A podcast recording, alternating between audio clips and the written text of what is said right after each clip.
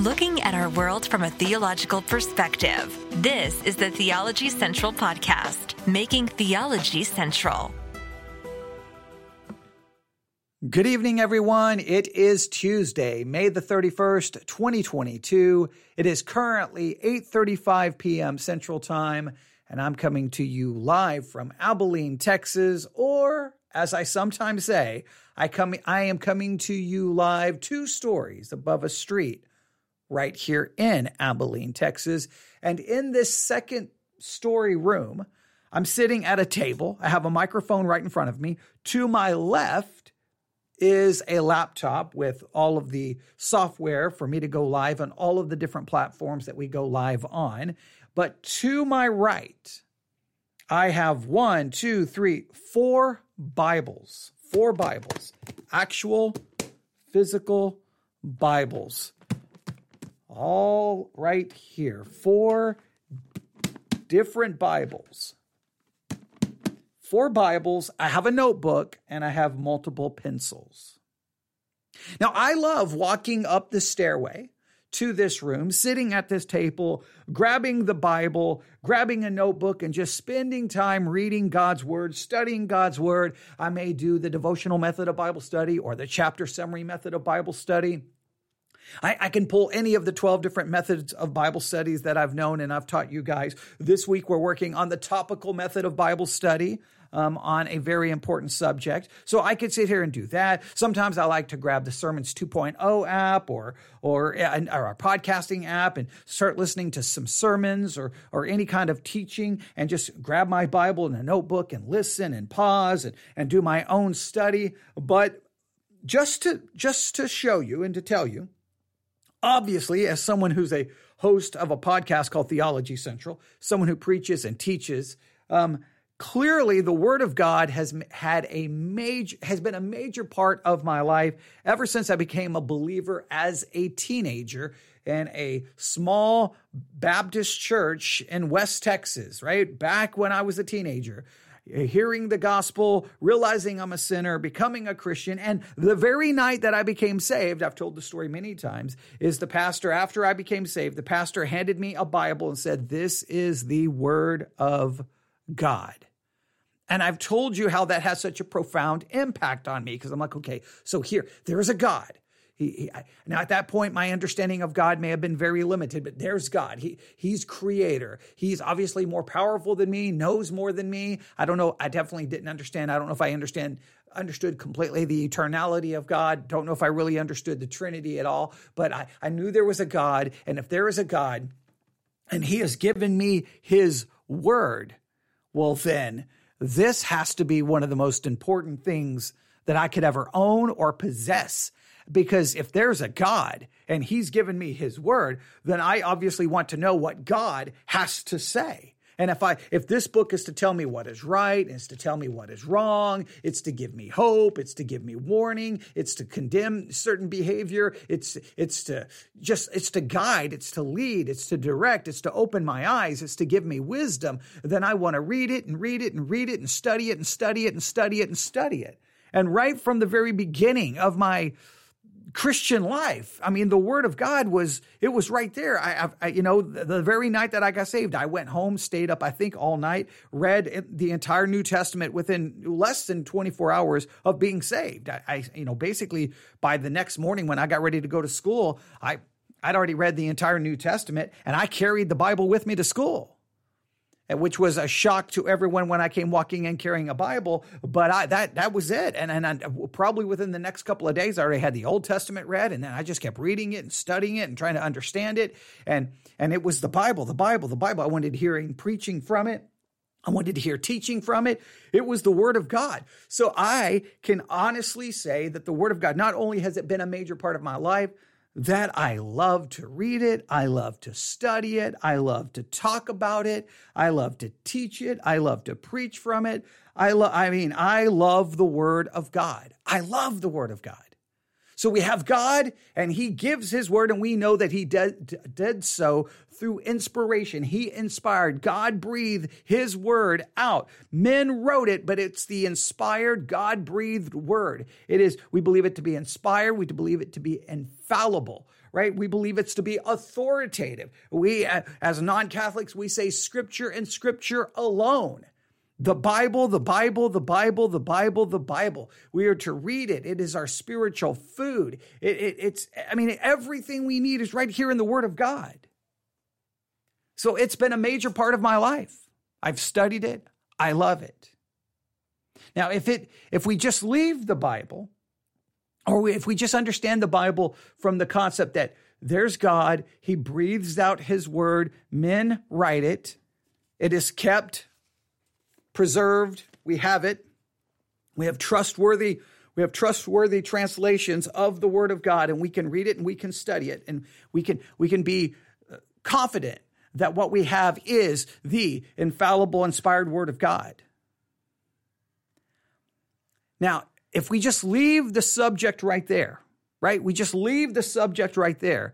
It looks wonderful, it looks great, it looks amazing. It looks awesome. And we're so grateful that, that God and his mercy and grace would give us his word so that we can gain understanding. Because without the Bible, we wouldn't have this understanding. Without the Bible, we would not have this revelation. We would, we would not know the things that we can know reading and studying God's word. We would be even more confused and more in the dark than we are. But God in his mercy gave us his word. And if we leave it right there, it's just, it's an amazing thing. It's awesome. But because we have his word in written form, collected right here in what we call a Bible, 66 books, here's where things go horribly wrong. You and I, we pick it up, we touch it, we read it, we teach it, we preach it, and we use it. And I'm not sure if you realize this, you and I, we're, we are sinners. We have a sinful nature. So, time and time again, when we pick up the Bible and start reading it and using it, there is a grave danger. And that danger is that you and I can take the Word of God and begin to use it as a weapon to hurt other people we can begin to use the word of God as a tool to manipulate people, to silence people, to shame people, to, to do things with it that it was never intended to do.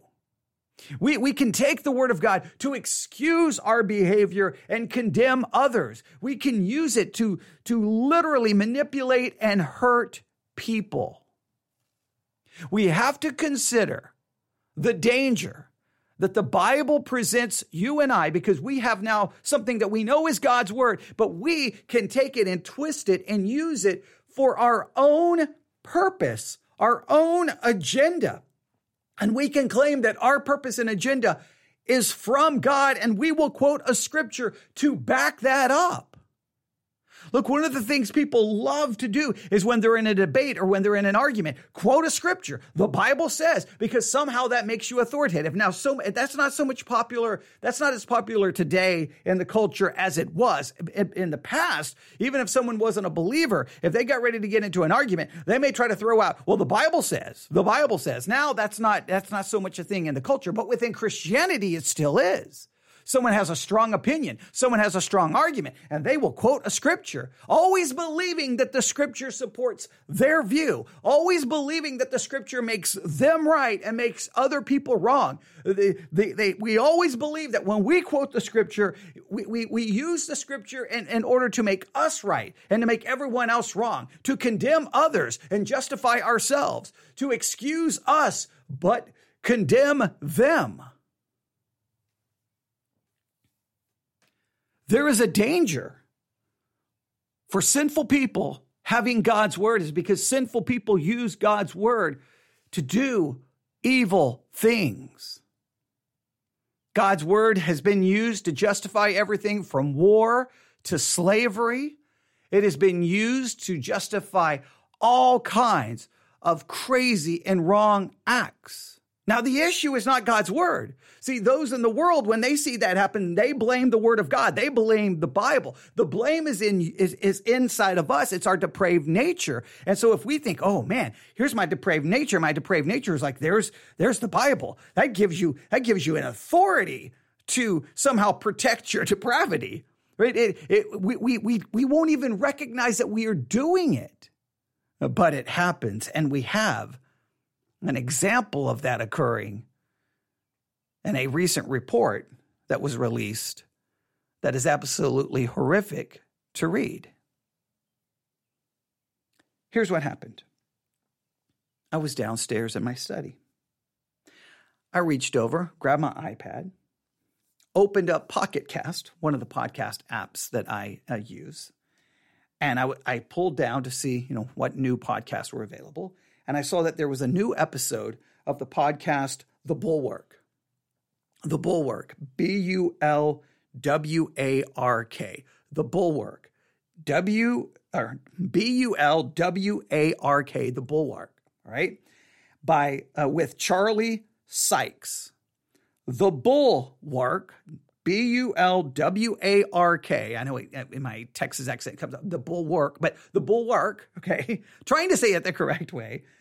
And I saw that there was a new episode. Now, this is not a, a, podcast that I typically listen to that much. I've listened to some. It just has not, it doesn't always meet, it doesn't always fall at the top of my list of things that I'm going to listen to. But it was a new episode. I just happened to be ready to start listening to something. And I hit play and I made it to about the 26 26 minute, 37 second mark, 26 minute, 37 second mark.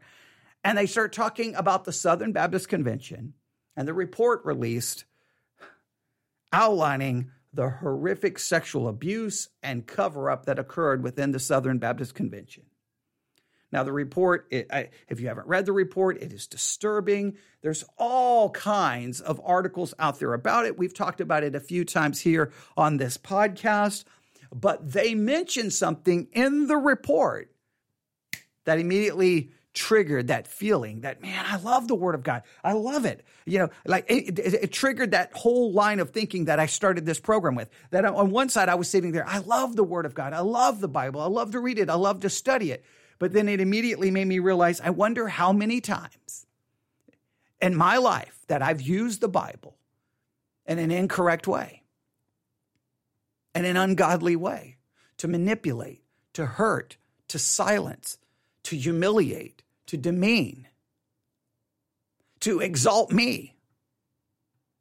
I wonder if I've ever done it. Because again, I, I, I, tried to tell you all the time whenever I hear a report about something going wrong in Christianity, I don't care if it was the rise and fall of Mars Hill podcast about Driscoll, I don't care if it's about the Southern Baptist Convention, I don't care what it's about. I always try to stop and go, okay, yes, what happened is horrible. What happened is horrific. We have to talk about it. But I want to use it first and foremost to look to me, to point to me, to my own failures, to my own shortcomings, because they are many, right? My failures and my shortcomings, they are legion, okay? I, I am a sinner. I say it all the time. I'm a sinner sitting in front of a microphone. None of us have unclean, uh, none of us have clean hands. All of us have unclean hands. And when they start, to, when they're, they're going to mention something about what the Southern Baptist Convention leaders did, using the Word of God, but using it as a weapon, and immediately made me think, how, how have I done it? I may have never done it in that way, but how have I done it to try to protect me, to silence others, to hurt people? And when I say that, I'm saying we used it in an incorrect way. See, sometimes we can be convinced that we're using it in a correct way, but the problem is we can convince ourselves that we are, but are we really? Let's listen to a little bit of the bulwark um, with Charlie Sykes. This is an episode entitled Christianity's Generational Catastrophe. Christianity's Generational Catastrophe. You may want to go subscribe to the podcast and listen to some episodes. You will agree with some, you may disagree with others, but I think it will give you a, a different perspective than maybe tip, you typically hear, and then you can consider what you think about it. But here we go. All right, here we go.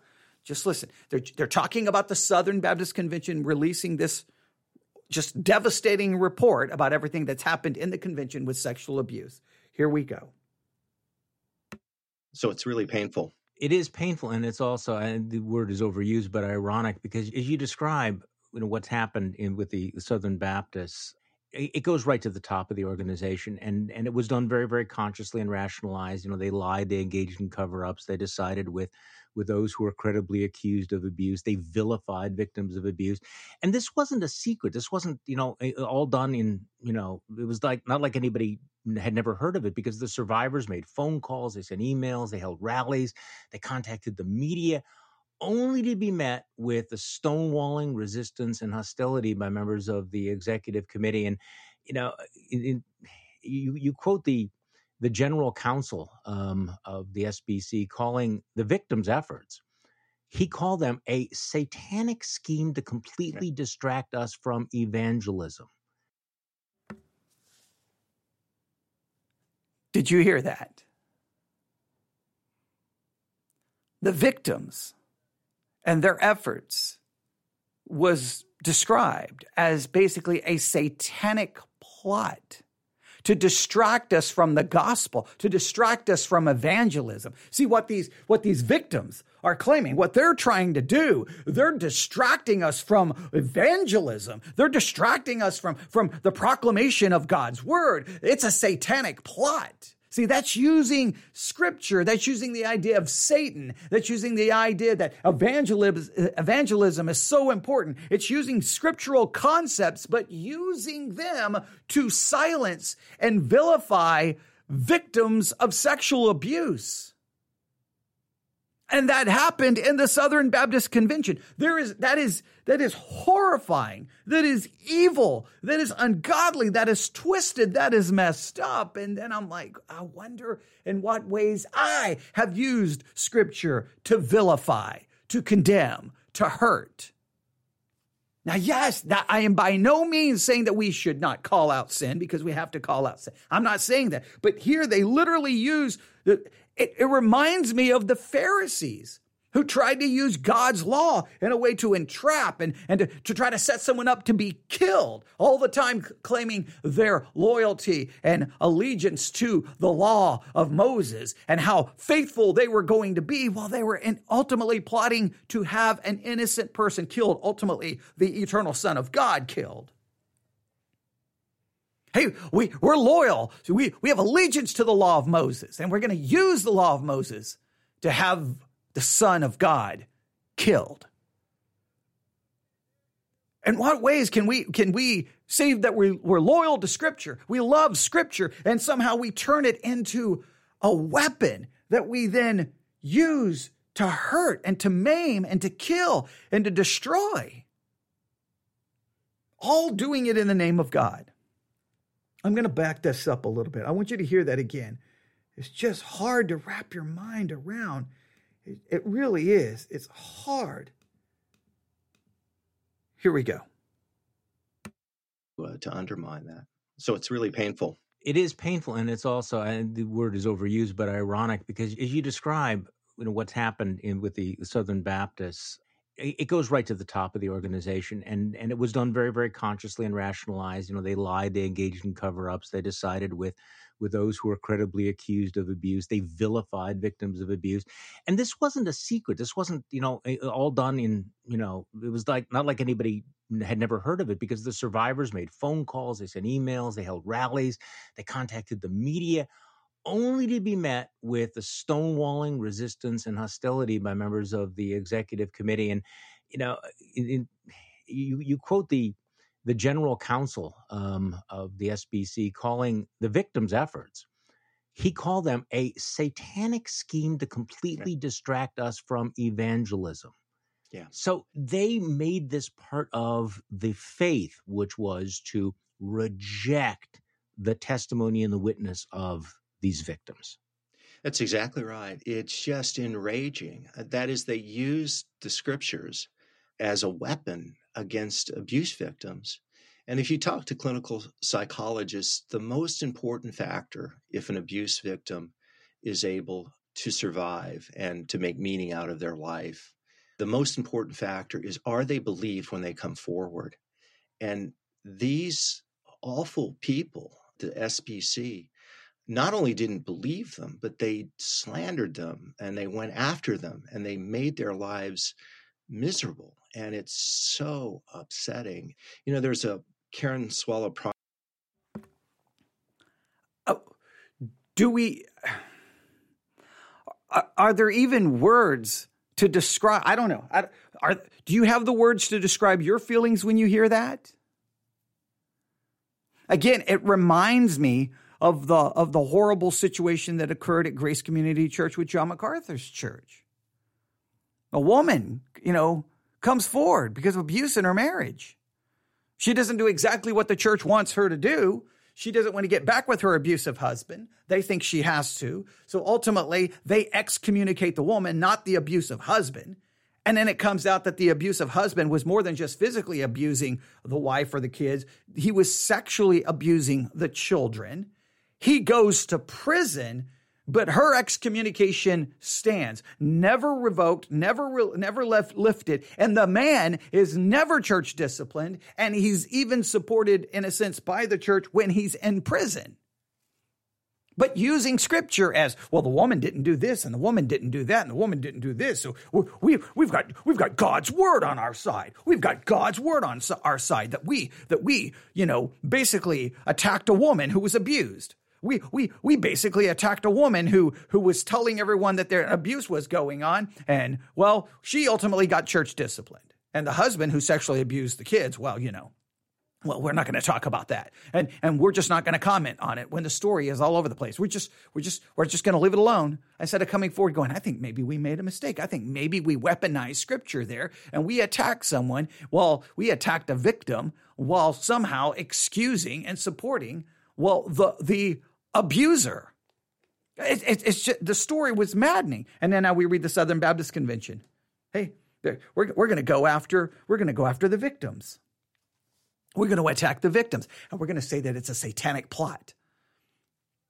The victims are a part, part of the satanic plot. And of course, we, we're on the side of God. We're on the side of God. They are on the side of Satan. Christians do this, especially when Christians mix it with politics. Then we use the scripture to support our political view, and then we use the scripture to vilify and accuse all of our political rivals as basically being a part of say, a satanic plot and being a part of Satan, and then we condemn them, and then we feel like that we we're on the side of righteousness and they're on the side of unrighteousness. It, it can be very dangerous when we in a sense, pick up the scripture. And we talk about the scripture being a sword, right? It's the sword of the spirit to fight spiritual wars. But when we pick up the Bible, and if it is a sword, but we stop using the sword for a spiritual battle and we turn that sword on people to attack them and destroy them and to protect ourselves.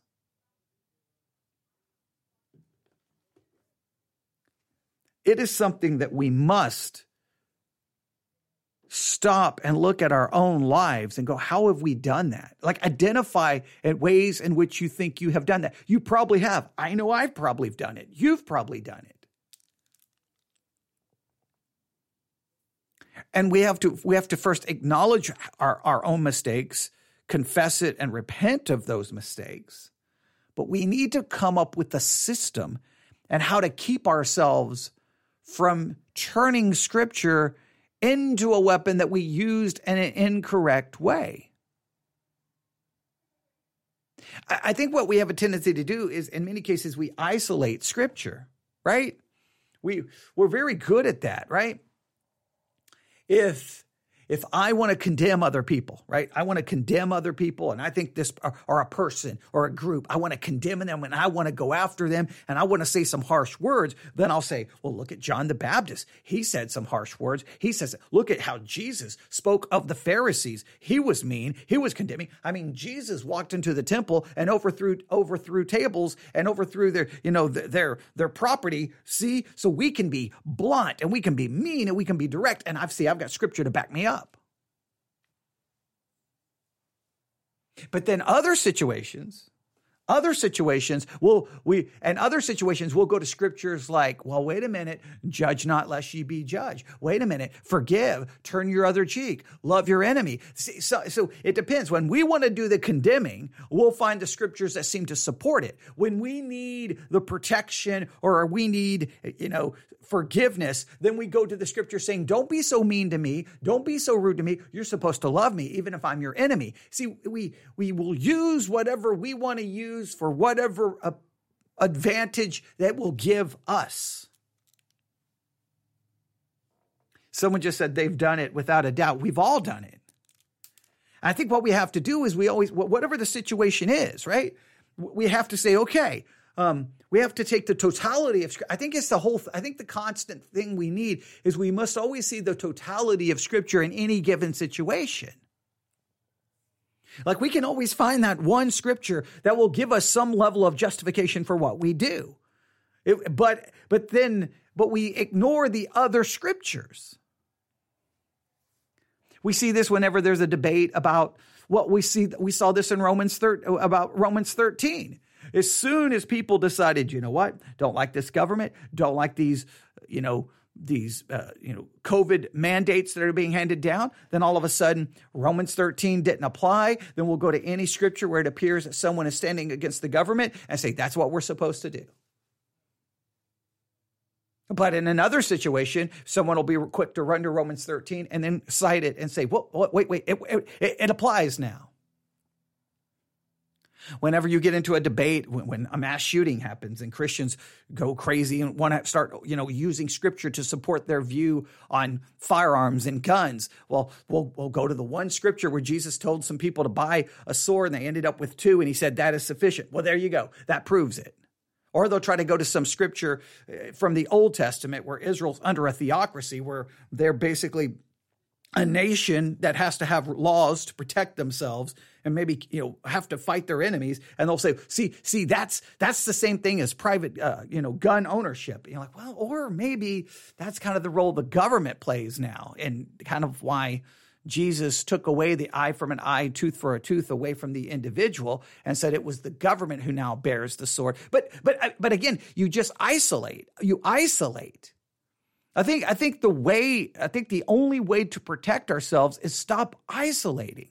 I, I think a good I think and, and I mean this not just because I just taught it, but I think in any situation, whenever there's a, a, a whatever the situation is, I think sometimes that's why a topical study is so important because you got to find the, the, the topic and then you got to find all the associated words and phrases that go along with it. You look up every single reference, then you go through every reference to determine if they actually will help or not help with the particular topic. Then you go through all of those references again and categorize them. And then you can look at all of the totality of what the Bible says about that particular subject, that particular topic, that particular phrase, whatever. And then you can at least then summarize the entirety of biblical teaching on it. And that protects you from taking just an, an aspect from one verse and using it to justify your actions, justifying what you said to that person, justifying how harsh you were, or whatever the case may be. But it's hard to do that because emotions get involved. We get involved. That's the thing. The word of God. Here's the thing. The, the, I am in no way calling into question the purity, the holiness, or the rightness of God's word. What I'm acknowledging is that when you pick it up and I pick it up, we pick it up with impure hands, unholy hearts, ungodly. So we take that which is pure and holy and right. We are impure, unholy, and definitely not right we pick it up and then we begin to use the pure, holy, right God, uh, the the pure, holy, and right word of God, and we begin to use it in an impure, unholy, and incorrect manner. And we have done it, and churches have done it throughout history. People use the Bible to justify slavery. I, I, you cannot forget that. People use the Bible to try to promote segregation. People have used the Bible to uh, basically support child abuse. People have used the Bible to, oh, to promote domestic violence. Men using it, using scripture to, to justify the, the basically the you know physical harm of women. Now you can say, well, those are those are extreme examples. Yeah, they're extreme examples. But the extreme example should be a warning to us that we may we, may do the same thing in a less extreme way, but we're guilty of the same. I mean, the Southern Baptist Convention looked at women who were victims of sexual abuse and go, "You are part of a satanic plot to distract me from evangelism." You see, I'm godly because I want to evangelize. I want to evangelize. I, I I've told the story before, but uh, here's an example of how Christians can do this. So, I don't remember what year it was, it was many years ago. A lot of people were upset with Chick fil A. The LGBTQ community was upset with Chick fil A. They were all mad because Chick fil A had given money to pro family and, uh, and, and groups that I guess were opposed to LGBTQ laws. Okay, so they're, they're all upset about it. All right. So Christians get all mad that the LGBTQ people are upset with Chick fil A. So Christians thought, hey, the, we're, we're going to fight the culture war. So here's what we'll do. Everyone on a particular day, go to Chick fil A and buy, you know, two sandwiches because we'll show our support for Chick fil A. And I was like, really? Christians are going to get involved in a culture war and we're going to fight the culture war by buying a bunch of chicken sandwiches to make a company millions and millions and millions of dollars. It, I, I just, I didn't understand it. I thought it was foolish. So my daughter, hops on social media and she posts basically in her mind. Now, I, I, think I think it was her own thoughts. She could have been copy, copying her dad at the time, could have been. But the bottom line is, she's a teenager, and she posts basically, "This is ridiculous. You're not going to change anything by buying chicken sandwiches. It just seems foolish. It just seems all we're trying to do is in just adding fuel to the culture war, and we're not really accomplishing anything. It just seems foolish." Right? So you think that, you know, okay, it's a teenager. You just let it alone, right? No, no, no, no, no, no, no, no. Not if you're a Christian man. Okay. A Christian man who attended my church at the time, who had never interacted with me or my daughter on social media, had never basically said a word to us on social media. He runs, okay. He, he, I guess his wife shows him it or he hears about it. I don't know. Now, of course, he knows my phone number. All right he knows my phone number. He knows where I live, so he could have called. But no, no, no, no, no. He doesn't do that. He hops on his wife's social media account and says, Hey, this is so and so. I'm using my wife's account. And then basically goes after my daughter. And of course, he's got to use scripture. Instead of you worrying about what Christians are doing and, and, and buying chicken sandwiches, you should be worried about witnessing to people what are you, you're, instead of spending your time on social media, you should be out there witnessing to people. Right. So he's going to use evangelism. Hey, you're not evangelizing. You're posting on social media. You're ungodly. You should leave these people. You're ungodly. And so my daughter was like, so you're on social media telling me that I shouldn't be on social media because I should be out there witnessing. So you've stopped being out there witnessing to get on social media to attack me. Called called him out for basically you know the the complete logical fallacy that was occurring there and the hypocrisy of it all. And I and I was perfectly okay with her doing that. He never responded, never called me, never never could address it like uh, you know, a man should. It was ridiculous. It was foolish. It was dumb and it was stupid. Okay. Ultimately leaves, leaves the church, but it's just, it's just so that's how Christians do something. We don't like something. You should be out there witnessing. You should be out there witnessing. You should be out. Well, uh, uh, that's what we always go to.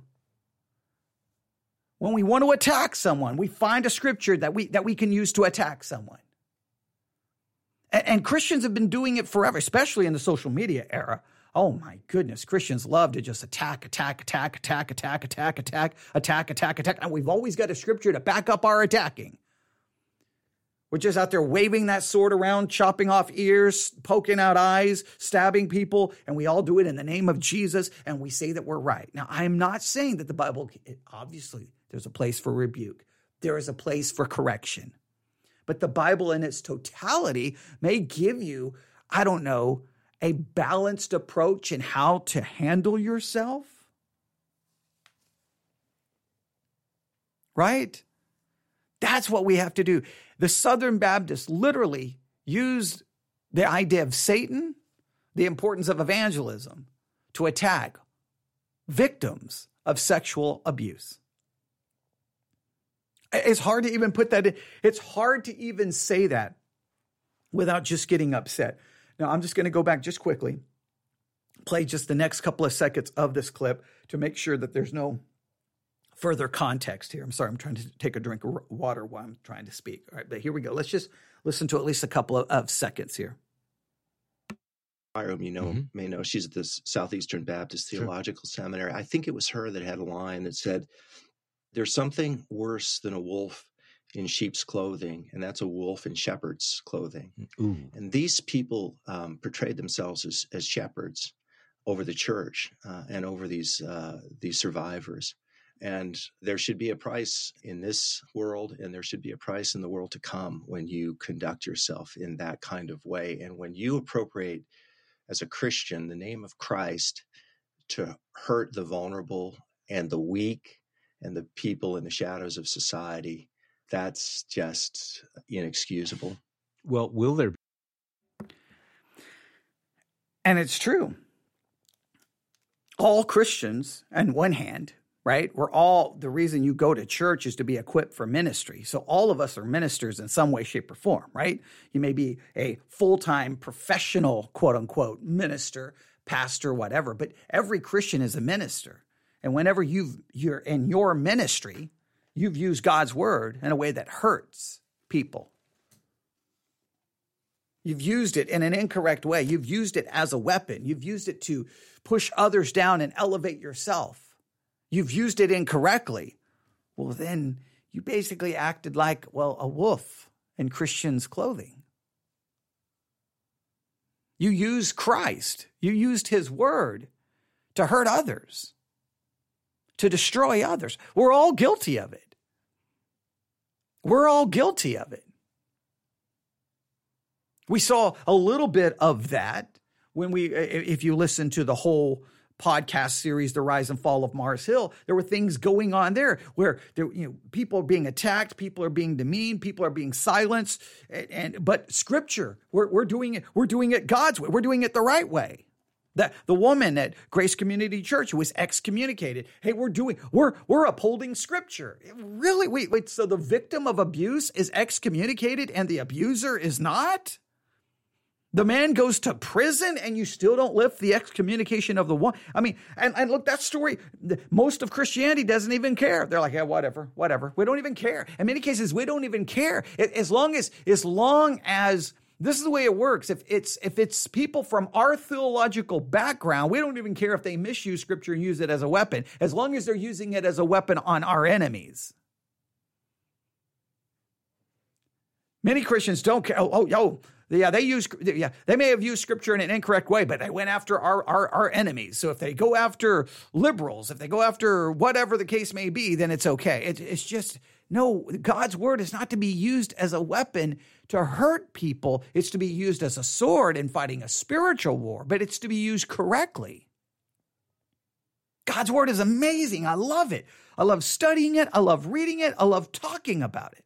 What I don't love is that my filthy, ungodly hands touch it, and my sinful heart leads me sometimes to may use it in a way that is incorrect and not in keeping with what Scripture actually says and what Scripture is actually telling me to do. I just had to share this with you uh, again, like I was just sitting downstairs and I was listening and I heard that and I'm like, man, I gotta, I gotta tell someone about it tonight. I gotta talk to someone about it. So I thought I would come up here and talk to you guys about it. And uh, I've done podcast episodes about it before, but I, I just, I just wanted to mention it again. And uh, you, you can do whatever you want with it. It's just something we've got to just remember. Whenever, whatever the issue is, just make sure that what you're getting ready to say about scripture, how you're getting ready to use scripture, just stop and ask yourself, is this consistent with the totality of scripture? Is this consistent with the totality of God's word? Some people will say, Judge not, lest ye be judged, and then forget that in that very same chapter, it's beware of false prophets. Well, to beware of false prophets, I have to make a judgment. So there is a time to judge, but then there's a wrong time to judge and a wrong way to judge. So you got to find that to- the totality and that balance. Yes, Jesus turned over the, the tables in the temple and drove people out with a whip. There's other times he showed great love and compassion. So the problem is we can we can use each we can use the compassion and a way when we shouldn't and we can use the turning over tables when we shouldn't. We we can we can just go to whatever works for us at any given time and that's the danger. All right, I'm just going to stop there. I had to at least share this tonight. So, there you go. You can email me your thoughts, newsif at yahoo.com newsif at yahoo.com. Newsif at yahoo.com. Just before we end, I want to announce that the month of May was the most successful month ever for the Sermons 2.0 app and the Church One app. We've had more, we, I think we're close to 8,000. I think our record before that was 5,000. So we, I mean, now, yes, there's 31 days in this month. So it gave us a little bit more time to break previous records. But from 5,000 to 8,000, I think last month was 5,000. So we went to 8,000. I don't know what we'll do moving forward in the summer, but that is a massive increase. And so we are grateful for that. Um, but we had a massive increase without really any major decrease on our other platforms. So in other words, our other platforms perform basically the same.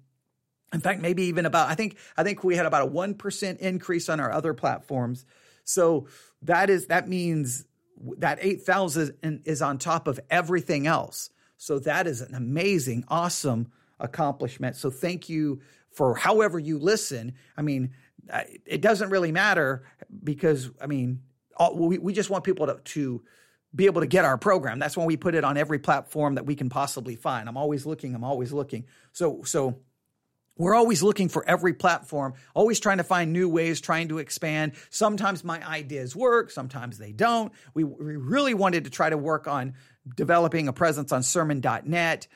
That that uh we wanted to be able to do a live broadcast on sermon.net and uh, the Church One app, Sermons 2.0, and Spreaker but it, the sermons.net uh, app whenever you do a live broadcast it completely changes the uh, microphone volume. It just automatically increases it to 100 which then destroys the sound on all of the other platforms. So we, we, we had to do away with that program. We could probably get a subscription on sermon.net and upload our content to their app but they, it, they don't really have much of a built-in audience so, in other words, we really wouldn't be benefiting much from doing that. It would be another app that people could use, but the numbers on sermons.net, it's really weird. It's almost like it just becomes a platform that you're going to send your content to other to other platforms. So it, it didn't have the it didn't have the benefit that we wanted. We tried we tried to do some things on Podbean. It, it just sometimes I, there's just too many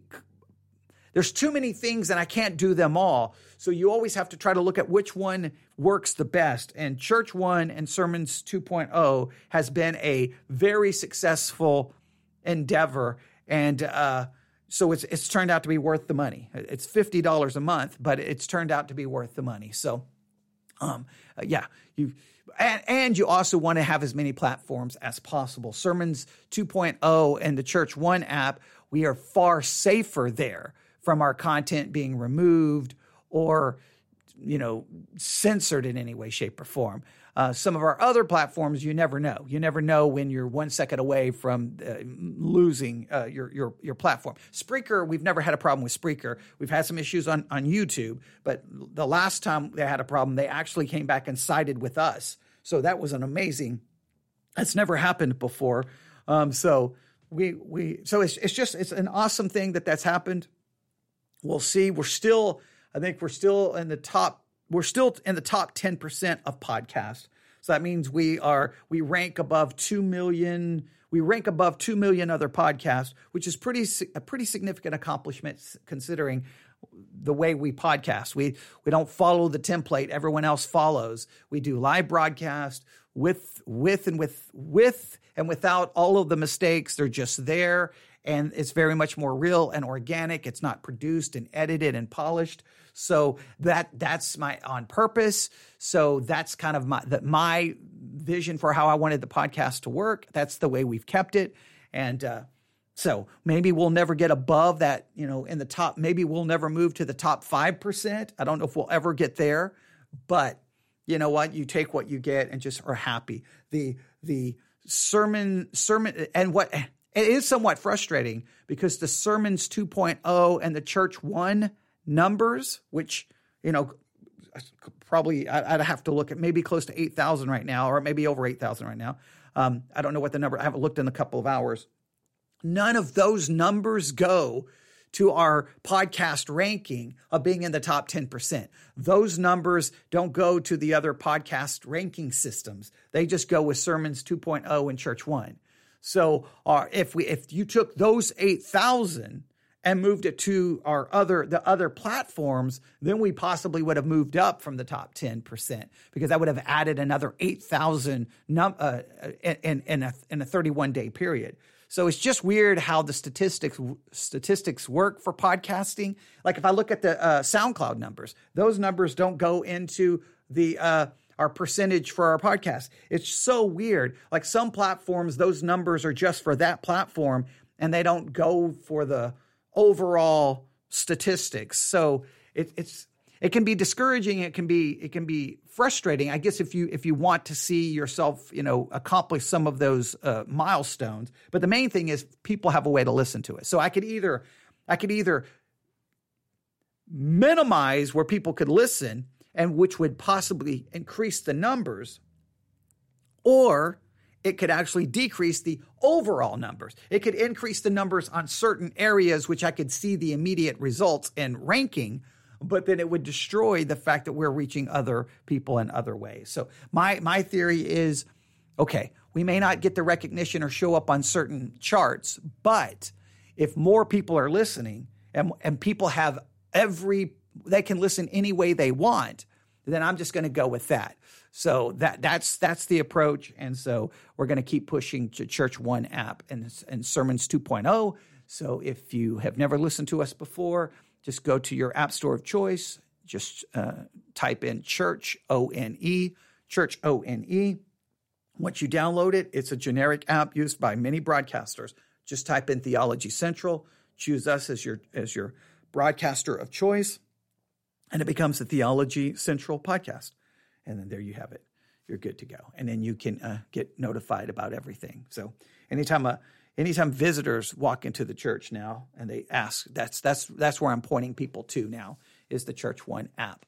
Uh, we're still gonna we're never going to leave Spreaker, never, because that would be a nightmare. Because uh, the all of the other podcast apps that we're on are there because of Spreaker. Spreaker is the is the hub that sends it out to Apple Podcasts, Google Podcasts, to Podbean, to all of those others, and uh, yeah, so we, we can never get rid of that. But there you go.